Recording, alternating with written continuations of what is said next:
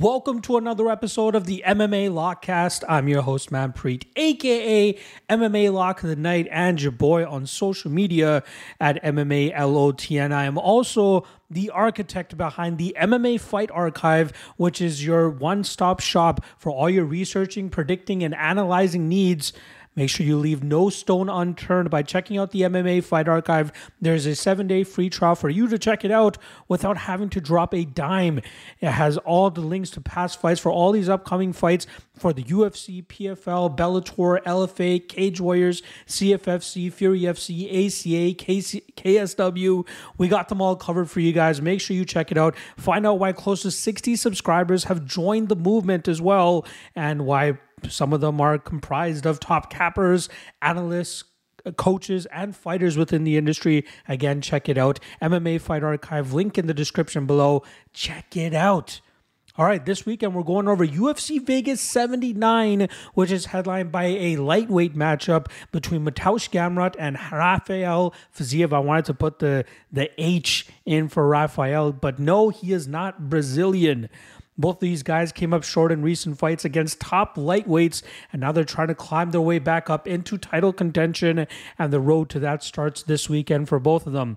Obviously, Gamrot came up short against Beneil Dariush, but also was able to bounce back earlier this year with a short notice spot against Jalen Turner. And then on the flip side, for Rafael Fiziev, he came up short against Justin Gaethje earlier this year in London where he put on a pretty good performance, but ended up coming up short on the judges' scorecards. In the co-main event, we also have a decent enough fight between co-main event mainstay and Dan Ige as he takes on Bryce Mitchell, who's looking to bounce back after getting his six-fight winning streak snapped by Ilia Topuria at the end of last year. Uh, we got nine other great fights for the card as well, but it's action packed this weekend in terms of the amount of fights that are available for you guys. We got the UFC going down on Saturday, but also 21 fights for Bellator. I'll be dropping a full card breakdown for that probably by Friday. So keep your eyes peeled for that. And then also LFA goes down on Friday. I'll have written breakdowns available for that strictly on the Patreon. Check the link in the description below. Not the MMA Fight Archive, which I plugged earlier, but my personal Patreon page, the Lock of the Night page. So make sure you check that out. All right, let's quickly go over last week's lock of the night and dog of the night predictions so that we can get into the breakdowns. First up, the lock of the night prediction comes through very easily. Again, that's the whole point here, trying to keep the hit rate high so you guys can depend on these lock of the night predictions week in and week out, whether you play them straight or throw them into the parlay. You got to know that as the lock of the night stamp of approval, you can bank on those to go out there and hit more often than not. Last week, Raul Rosas Jr. under one and a half at minus 275. Very happy to play that straight up because we saw that fight complete within less than a minute. I knew it was going to be chaos from jump, and we knew Rosas Jr. wanted to get back on the horse very emphatically, and that's exactly what he ended up doing. We also had some lock of the night plays hit on the regional scene, but also on the contender series last night, uh, and that now brings our uh, lock of the night prediction for 2023 to 81 and 24 for a 77% hit rate. Very happy with that. Um, but moving on to the dog of the night prediction, we ended up falling flat on our face there with Kevin Holland, as he didn't seem to have the urgency that I was expecting from him. And Jack Della Maddalena was able to do a good enough job in terms of getting his hand raised by decision that night. But we picked up some dubs on the regional scene with Austin Ross as a plus 170 dog on the LFA scene. And then last night, a big plus 265 dog on the contender series with a Daniel James Allen or Daniel Allen James, however you want to say his name. And that pushes our dog of the night prediction record to 44 and 61 for the year for 42% hit rate. Again, want to get that closer to 50%, but even at 42%, we're still in the green considering the plus money that we've been getting on these spots. Again, if you're looking for LFA breakdowns, those will strictly be on the Patreon page. check the link in the description below for that. And also, shout out to Godzilla Wins for giving your boy a platform to drop written breakdowns for you guys on a weekly basis. On Wednesday evenings, I drop the main event breakdown that you'll be able to see on there, uh, as well as on Thursdays we do the three best money line spots uh, that gets dropped on that website. Both of those links can be found in the description below once they've been posted. So keep your eyes peeled for that if you want to see a little extra of what I got my eye on for this week. I do want to quickly say a shout out to everybody that's been supporting the contender series breakdowns who have been absolutely killing it. We swept the past two weeks for a 9 and 0. Could have been 10 and 0 if Stephanie Luciano had a little bit better fight IQ and stepped on the gra- gas a little bit more in round three, but I'll take the push there. Um, and everything just got pushed back a day this week, hence why the breakdowns for the UFC card is coming out on Wednesday this week. So tomorrow, Thursday, I'll be dropping the top three lock of the night candidates and top three dog of the night candidates. And then Friday, we're going to do the quick picks video uh, for this UFC card. Uh, I'll also likely drop the Lucky two step that night. And then on Thursday afternoon, I'll drop the three best prop bets for you guys. So, still getting all the content out for you guys for this UFC card, as well as staying on top of all the breakdowns that we got coming out. Again, Friday as well will be the Bellator breakdowns for you guys as well. It'll be kind of a quick picks type breakdown, uh, considering there's 21 fights on it. So I don't want to drop a three hour podcast for you guys. So I'll be rifling through those predictions. Make sure you guys stay tuned for that uh, and keep your eyes peeled. All right. Let's not waste any more time. Let's get right into the breakdowns for this UFC Vegas 79 card. 11 fights to get through, and we start off with two women's bouts. The first of which goes down in the bantamweight division between Tamiris Vidal going up against UFC newcomer Montserrat Rendon. Obviously, we got Vidal entrenched as a minus 220 favorite in this matchup, and I don't really understand it considering the lack of skills that I see from her, personally speaking. Now, she is a slugger in her best right in terms of the fact that she throws with a lot of power on the feet, a lot of big strikes. Uh, we saw her obviously complete that flying knee to the body against Ramona Pascual last time around, but we know Pascual looks for the door when things start to get a little bit tough.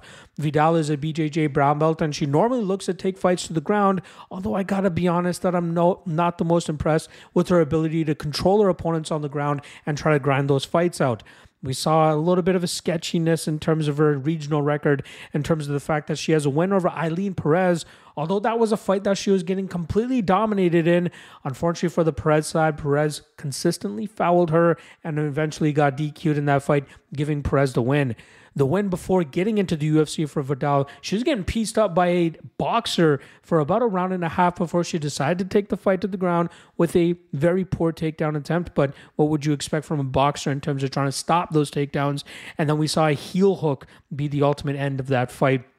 Not impressed from what I've been seeing from Vidal. She's a fighter. I like to compare her as a poor woman's Priscilla Cachoeira at best, uh, and that's what she looks to do here in terms of just looking to slug it out and try to find knockouts. I wouldn't be surprised if she's looking to grapple Rendon in this matchup to try to get her hand raised. On the flip side for Rendon, she's 5 and 0. She's 34 years old though, so she got into the game a little late, but she's been a lifelong athlete and you can see that in her physicality to begin with. She's very strong, she's athletic as hell and showcases great strength in her matchups. But I'd say her bread and butter in terms of getting her wins has been keeping a nice tight high guard in terms of her boxing and throwing straight shots down the pipe. She hasn't recorded any knockdowns or knockouts, I should say, in her professional career, but she's done a damn good job in terms of putting those punches on her opponents and making the damage show, which is why she continuously gets her hand raised. She has some decent speed and good pops on her shot, but I want to see her take uh, a little bit more assertiveness in her fights to try to um, make the bridge uh, or, or, or, make the bridge wider between her and her opponent when she's going to these decisions. Uh, you know, I think a lot of her success has comes from her physicality and her ability to keep fights upright, and that's exactly what she's going to have to lean on here against Vidal, who you know, she will be happy to slug it out on the feet Rendon, but I think the tight shots down the pipe, right down the middle, will be able to nullify the wide winging hooks of Vidal and make this fight a lot closer than the odds indicate. Now, my concern and hesitancy in terms of the confidence on Rendon comes in the fact that if she's unable to stuff the takedowns, it could look ugly for her on the ground. But I think she's strong enough to keep this fight upright and utilize her BJJ brown belt defensively to eventually work back to her feet and then get back to her consistent 1 2 down the pipe and really work on Vidal. I wouldn't even be surprised if we see Rendon try to grapple her and utilize her physicality to get her hand raised as well. So at plus 185, you know, I don't know who's uh, confidently going out there and trusting v, uh, Vidal at minus 230, considering her lack of skills. In my opinion, I think Rendon is a live dog to pull off an upset in the first fight of the night. So give me Rendon and Rendon by decision. Next up, we're going to go with Mizuki Inoue, who's returning after a three year long layoff as she goes up against Hannah Goldy.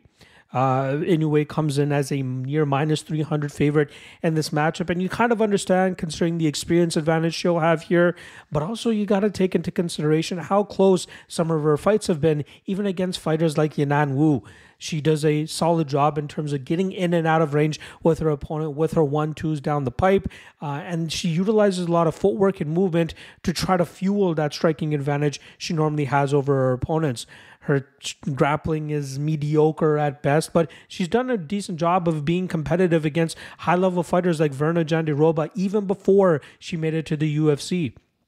I like her style, but at minus 300 and with a long layoff, I'm, a ver- I'm quite hesitant in terms of taking her in this spot. Her opponent, Hannah Goldy, has only picked up one win in her four UFC fights thus far, and that was when she was able to snatch up an armbar victory over Emily Whitmire. But last time around, she got knocked out pretty badly by Molly McCann, showcasing that she has a severely capped ceiling inside the UFC. She put on a pretty good performance on her contender series performance back in 2019, where she had triple digits significant strikes landed against Callie Robbins, but has been unable to replicate that type of performance since making it to the UFC. And I think she's going to struggle to be able to do that here against Inoue, who, in my opinion, is a better technical striker. Where this fight could end up being a little bit closer than the odds suggest is if Goldy is able to get a hold of Inoue and drag her to the ground using her physicality as an advantage. However, I think that Inoue has done a great job in terms of preparing for this matchup, switching up her training, going all over the world, training at Bangtao Muay Thai. But it seems like she's been spending a lot of time with her native or fellow countrywoman, Kanako Murata, who is a very high level wrestler, and I fully expect uh, Inoue to have gained some uh, wisdom from Murata in terms of being able to keep this fight upright, so she can go to work with her hands, uh, with her boxing, utilizing that one-two and butchering the face of Hannah Goldy.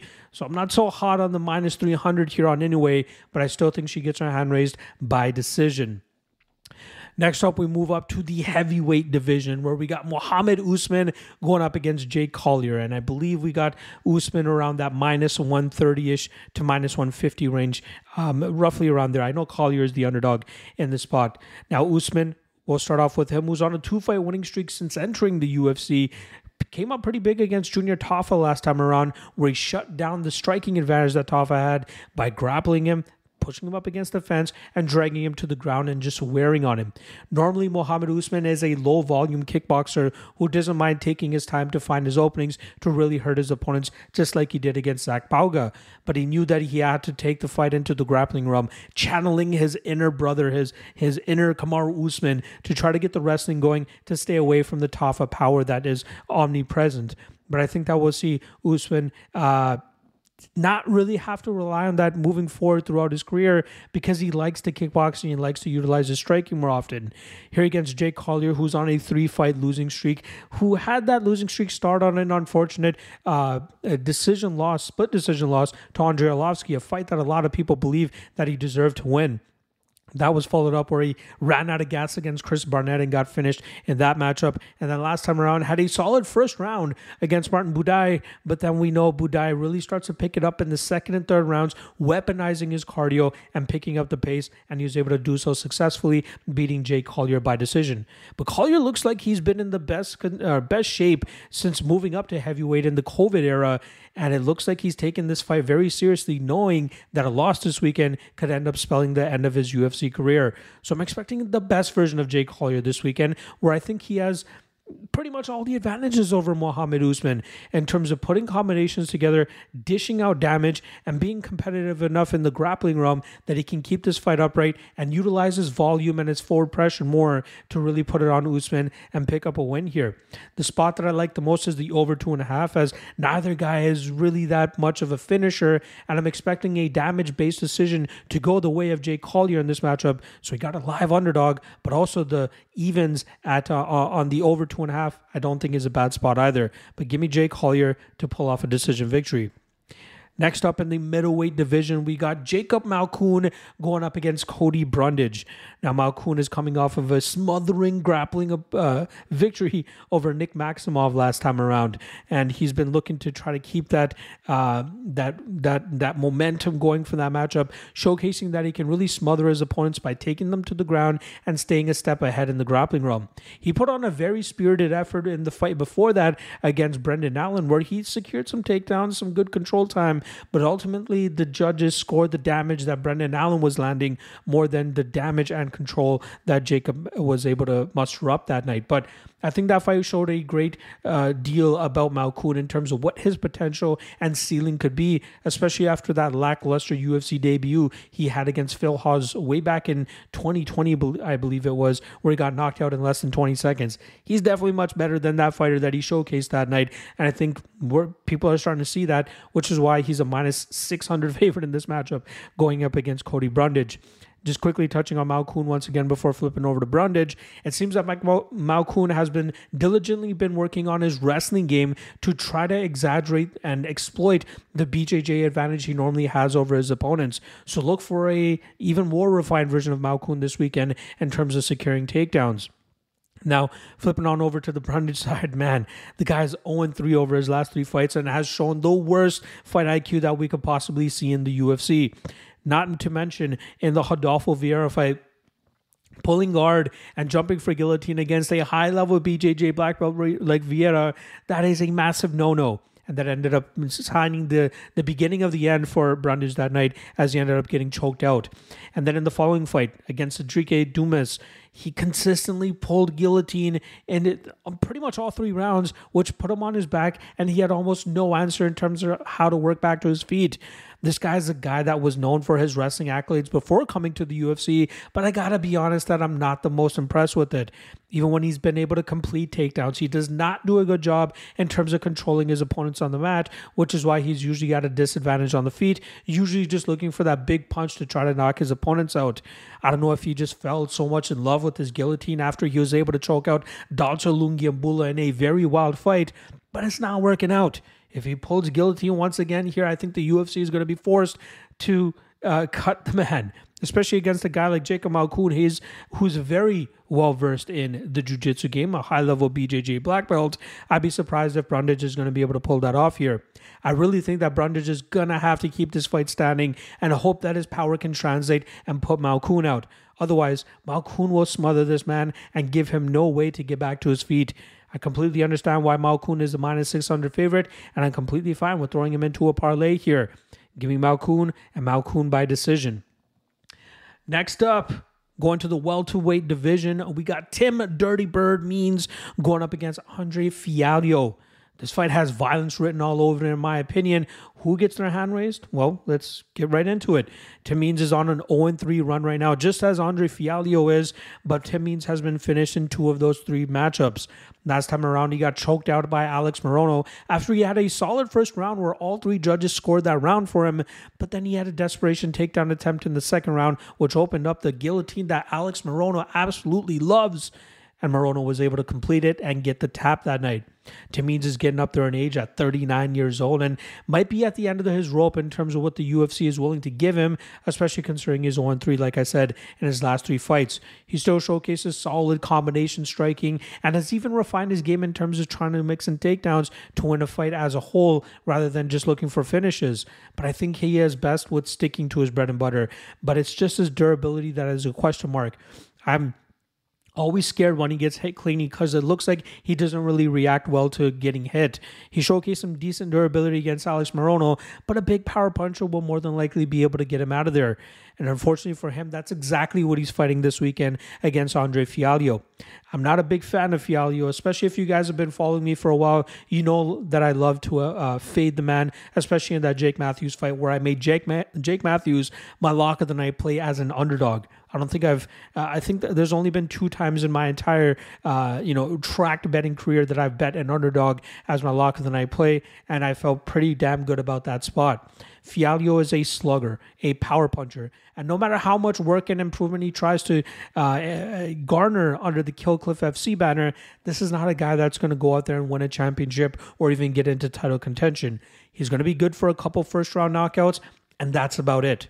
Tim Means is going to have to be very diligent in the opening round here, as Fialho probably knows that he has a huge power advantage here. And if he just puts a barrage of punches together, one of those will slip through and we'll be able to knock out Tim Means. And as much as it pains me to pick Fialho as the favorite in this matchup, because I always look to fade him with somebody who's an underdog, I feel like this is a spot that he goes out there and puts Tim Means clean out in the first round. If this fight goes into the second round, a live bet on Tim Means is not a bad spot at all, especially considering he'd probably be an even bigger underdog come uh, the second round. But I don't think we see it. The spot that I like the most is the chalk on the fight doesn't go to decision because I'm expecting either an early Fialho knockout, which will be my official prediction, or a late Tim Means finish as he really starts to put his punches together, work the body of Fialho, drain the gas tank, and get him out of there. Fight doesn't go to the decision, the best spot, like I said, but I think that Fialho gets that first round knockout. Next up, going to the bantamweight division, we got a matchup between Dan Argueta going up against Miles Johns. Now we got Argueta as the small favorite here, or moderate favorite, I should say, at minus 170. And he's coming off an unfortunate matchup against Ronnie Lawrence, where he absolutely dominated Lawrence for about two rounds, or sorry, two minutes before he snatched onto that guillotine choke and seemed to nearly get the tap. We saw the tap hand come out for Lawrence. He was looking to tap, but unfortunately, the referee stopped that fight prematurely, and it ended up being called a no contest. Argueta is a very promising prospect at 30 years old, and I'm very surprised that more people aren't talking about him. I know he came up short against Damon Jackson in his short notice UFC debut, but that was a fight where he took on short notice and went up a weight class against a just as good, if not better, grappler than uh, in Damon Jackson. And even though he came up short on the Ultimate Fighter against Ricky Turcios, it was a very close fight where Turcios benefited from getting the back of Argueta and was able to control him for the majority of that round, winning the fight on the scorecards. Argueta is a guy who's surrounded himself with high level talent throughout his career, from being with Jackson Wink during their heyday, but also being mentored by Cub Swanson for the majority of his career. This is a guy with a very strong wrestling background who has a great gas tank to go out there and put his opponents through the ringer and wear on them, grind on them, and more often than not win fights by controlling his opponents. And that's what I'm exactly expecting him to do here against Miles Johns, who normally looks to do the same thing, but I don't think he's as good as Argueta in terms of dealing with fights over 15 minutes and and utilizing that grappling advantage that he normally has. Miles Johns in his striking round normally looks to put big punches together, blitz forward, and throw big strikes. And he's able to knock out guys like the Kevin Natividad's and Anderson Dos Santos's. But the that's the, the the the fact of the matter is his three wins in the UFC are over guys that are no longer with the UFC. Like that's the type of guys that he can beat at this point in time. You know, facing the John Castanedas and Mario Bautistas, he's to come up short because those guys are able to dictate the pace. Fights that Miles Johns wins are the ones where he's the one dictating the pace. He's the one moving forward, and he's the one kind of showcasing, okay, we're to strike now or we're to grapple now. Dan Argueta is going to be that guy this time. Dan Argueta is going to be the one putting the pressure on Johns, wearing on the gas tank of Johns, putting him through the ringer, and pulling away late and winning this fight by decision. Minus 170, in my opinion, is a gift of a line here. I think that if we saw Argueta actually get that finish over Ronnie Lawrence, he may be closer to minus 240 or, uh, or minus 250 in this spot, but I think he's far superior to Miles Johns, and th- I think he picks up this win, uh, you know, relatively easy. That first round might be close, but I think after that, it's going to be Argueta setting the pace and really just pulling away late. Give me Argueta and Argueta by decision. Next up, we got a featherweight matchup, which sure is to, which should surely deliver on some entertainment. However, if the underdog pulls it off, it might not be so entertaining. We got Ricardo Ramos going up against Charles Jourdain. Very fun fight here where we got Jourdain as the minus 140 favorite and plus 120 ish on Ricardo Ramos. Ramos is a very experienced and skilled fighter who hasn't really been able to get his groove going in the UFC thus far. He was actually scheduled to fight earlier this year, but missed weight very badly. I'm unsure why, but it looks like he's in great condition now, and he should be able to go out there, make the weight professionally this time, and make the walk to the cage as well. Last time around, we saw him deliver a beautiful spinning back elbow knockout over Danny Chavez, just showcasing how good this guy actually can be. He's a BJJ black belt, but he's also a very phenomenal striker. He does a great job in terms of utilizing wrestling behind his striking to kind of surprise his opponents, just like he did against Bill Algeo when he landed eight takedowns that night. He did a great job of controlling that fight and winning that fight thoroughly on the judges' scorecards. That's Hamosh at his best utilizing his striking and then mixing wrestling behind it. And he's doing a damn good job of controlling his opponents on the mat, especially since he's joined up with the guys over there at Team Alpha Male to really improve his ability to get fights to the mat with better wrestling entries. His opponent, Charles Jourdain, is one of my favorite fighters and a guy that I've been following since the amateur scene 10 plus years ago. He's always been entertaining since his first amateur fight and has brought that style to the UFC and has been somewhat successful with it and has showcased that he can be a UFC lifer by exchanging wins and losses and showcasing like I'll be able to beat the Kron Gracies and Lando Vannata's, but I might end up coming short against guys that will put full games uh, on me. And that's what I'm expecting from Ramos here. Even though Jourdain may, might have the power advantage, he might even have a little bit of a speed advantage. I don't think he's going to be able to stop the grapple heavy approach from Ramos, especially as Ramos really starts getting comfortable with his striking and then mixing his wrestling behind it. Jourdain has constantly shown an issue in terms of being able to stop takedowns and can or effectively working back to his feet. That's why guys like Nathaniel Wood and Shane Burgos were able to beat him. And Shane Burgos really isn't a wrestler. That guy's a Muay Thai striker, but he knew that he needed to get the uh, the wrestling going and the grappling going to beat a guy like Jourdain. Because once Jourdain gets into the groove with his striking, he's a very difficult opponent to beat. But I think that Hamosh is well versed enough, skilled enough, and uh, you know just just a great talent that he should be able to put a full game here against Jourdain and uh, pick up the victory here. So look for um, uh, Ricardo to win his second straight fight, and I think he gets it done by decision. Moving on to the next fight here, we got a welterweight bout between Brian Battle going up against AJ Fletcher. Last time around, we saw Brian Battle dispose of Gabe Green in 14 seconds. Now, since Brian Battle has moved down to a welterweight, this is this will be his fourth fight at this weight class. He's gone two and one thus far. The two victories he's had combined for 58 seconds. He was able to quickly knock out Takashi Sato with a beautifully placed head kick in his first trip down to 170 pounds. Then he got grinded out by Renat Fakhretdinov, who was able to control him for 14 minutes in a 15 minute fight. He was able to get it back in his hometown of Charlotte, Charlotte, North Carolina, earlier this year when Gabe Green wanted to just throw down in the pocket and see who was left standing. Luckily for Battle, it was him as he was able to flatline Gabe Green and get his hand raised. Unfortunately, though, he missed weight that night by two pounds. We'll see if he'll be able to get his weight under uh, uh, under control this weekend. But it's a big weight cut, it seems like, for him. You know, something that he was very successful at 185 pounds was utilizing his cardio, pace, and pressure to, uh, you know, weaponize his cardio to to pull away late against opponents because of how much volume he's throwing at them and making the miss and making them really wear his weight, wear that pressure, so that he could be the fresher one in deep fights but it's yet to be seen how he looks deep in fights against a guy that's not going to be able to control him for 14 minutes of a 15 minute fight with wrestling. Fletcher is a solid wrestler in his own right, but I don't think he has the control ability that a guy like Fakhretdinov showcased that night. I think Fletcher is a guy that was getting off his uh, on his physicality on the regional scene, which is why he made it to the UFC but we saw him go uh, one and two through his first three fights, and we see what his ceiling is. If he's unable to get his opponents out of there early, he's going to have it, uh, a very rough time in terms of overcoming the skill set of his opponents. He has some big power in his hands with how he blitzes forward, and the beautiful elbow that he landed on Themba Gorimbo last time around to set up that guillotine choke was a thing of beauty. But how often is he going to be able to come through on that and actually capitalize on it?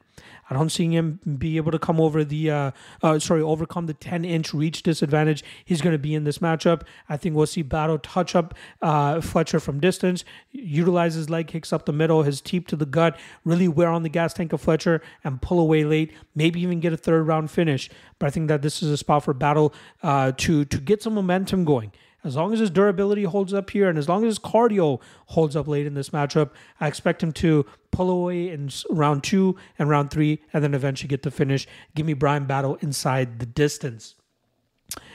Next up, we got a rematch of a fight that was a headliner last year. I believe it was last year in 2021.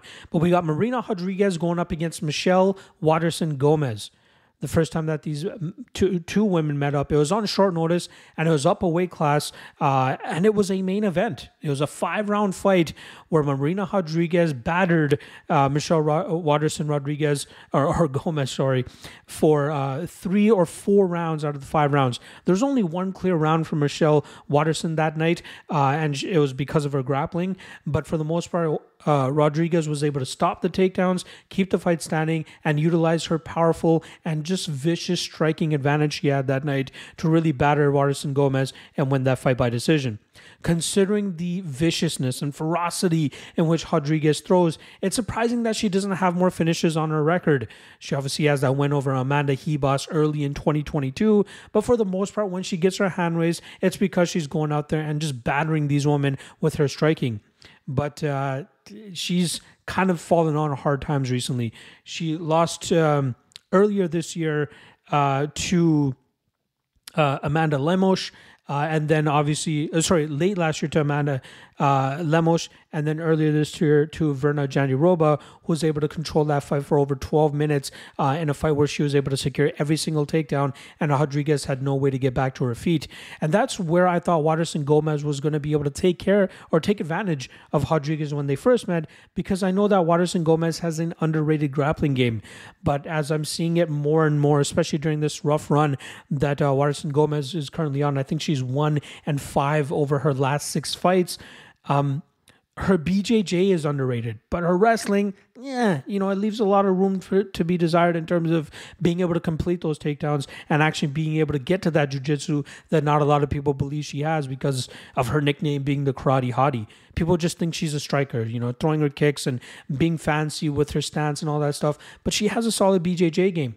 I just think that the the lapse comes with her wrestling, the connecting the dot between the wrestling and getting the fight to the ground so she can use her BJJ.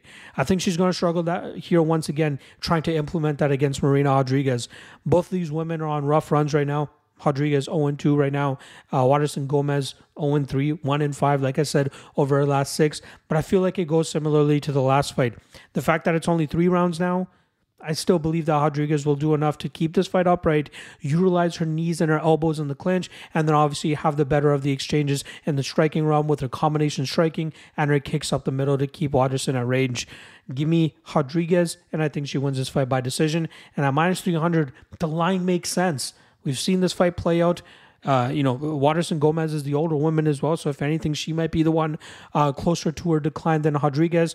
But we saw a clear advantage for Rodriguez. And as long as her takedown defense hold up like it, it, it did in their first matchup, I expect to keep this fight upright and batter Waterson Gomez en route to a decision victory. And that brings us to our co-main event of the evening between Bryce Mitchell and Dan Ige. Starting off on the Bryce Mitchell side, he had a six-fight winning streak snapped last time around, where he got finished by Ilia Topuria back in December.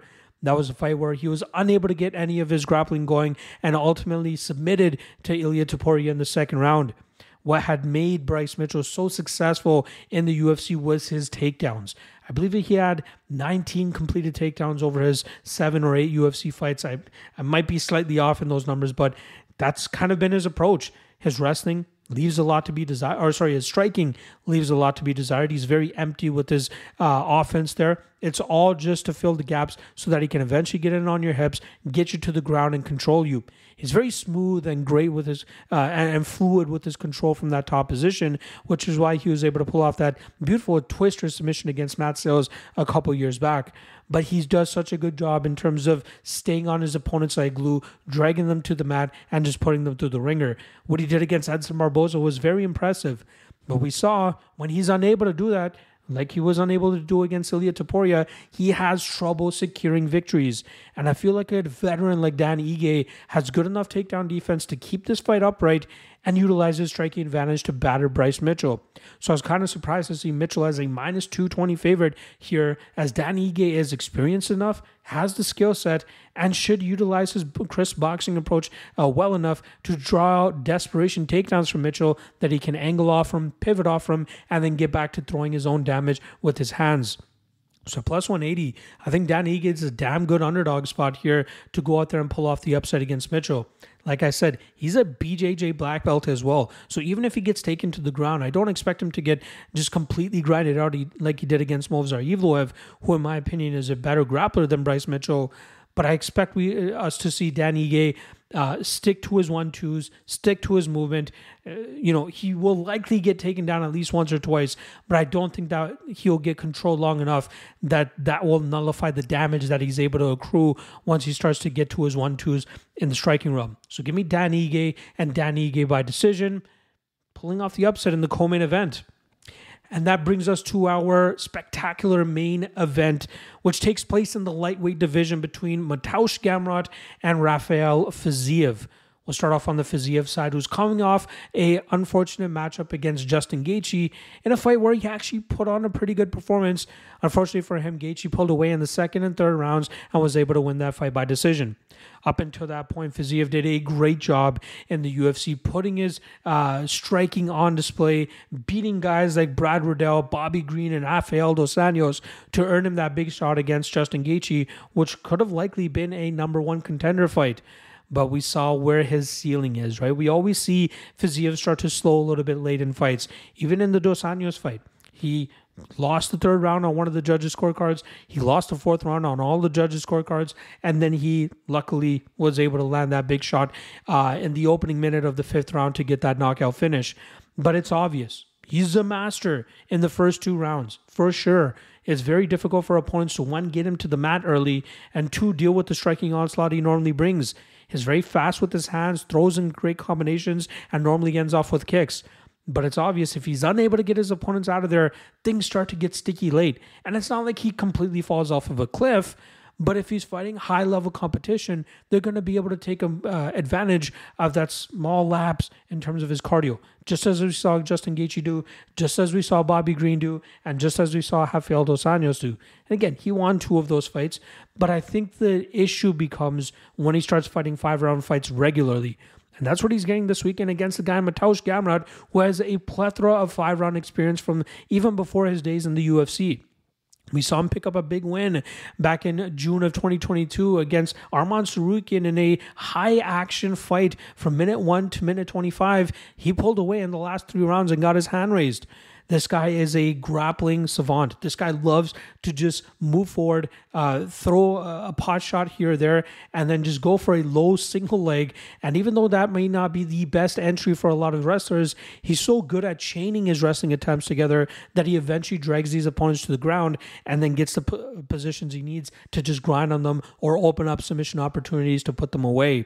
And I think that's what's going to end up happening here in this matchup against Fiziev. Fiziev will control the first two rounds, but Gamrot has great durability. Even in fights that he's been dropped and he just gets on a double leg right away and then gets into positions where he can save himself and continue to fight and try to push through it. I think he can do that here against Fiziev. And I think that we'll see him push an even higher pace than Rafael Dos Anjos pushed against Fiziev, which could allow Gamrot to take over in round three, win round three, four, and five just off of grappling alone because Fiziev's unable to get out of those bad positions. Again, he has a 90% takedown defense rate. That's Fiziev that I'm talking about. So don't get me wrong, it's great takedown defense he's showcasing. But I think he struggles when guys can consistently put that pressure on him, just as it caught up to him in the, the Dos Anjos fight. And Gamrot's the guy that's always going to be pushing for these takedowns. This guy has a great gas tank for 25 minutes, whereas Fiziev, not so much. If this was a three round fight, I'd probably go with Fiziev. But at underdog odds, uh, uh, with a guy that is as experienced as Gamrot is in five round fights and has had as much success as he has had in main event and championship rounds, I feel like Gamrot's the side here. So give me Mateusz Gamrot to survive the first two rounds, to wear on Fiziev, and then take over in the last three rounds and win this fight by decision. The over four and a half is not bad either, as I'd kind of be surprised if either guy gets a finish here. Both guys have great durability, and both guys have good enough submission defense that I don't think one will submit the other. So at over four and a half, I don't mind that. But give me the underdog shot on the Polish fighter here in Mateusz Gamrot to get his hand raised by decision. And there you guys go. Breakdowns on all 11 fights for this UFC Vegas 79 card. Hopefully, you guys enjoyed it. Drop a like, drop a subscribe, drop a comment. Let me know which underdogs that I might be off on, and let me know what favorites I might be off on as well. Again, a ton of content coming at you guys this week. Uh, Thursday, Again, we got the top three lock of the night candidates, top three dog of the night candidates dropping for you guys. On Friday, we got the Bellator breakdown coming for you guys, as well as the UFC quick picks video, as well as the Locky two step free parlay. And then on uh, Saturday afternoon, I'll be dropping the three best uh, prop bets as well. Appreciate all the love, appreciate all the support, and I'll see you guys again tomorrow. Peace.